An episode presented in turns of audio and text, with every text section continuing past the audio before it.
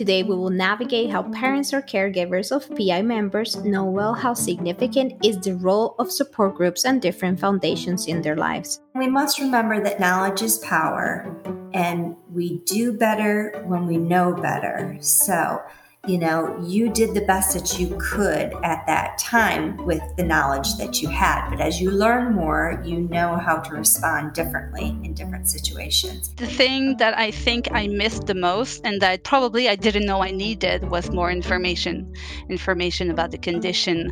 Information and knowledge is a big value when you're a patient because sometimes you may have apprehensions or anxiety. You might be afraid of certain situations. And then once you are informed and once you have more information about the subject, you know, it calms you down.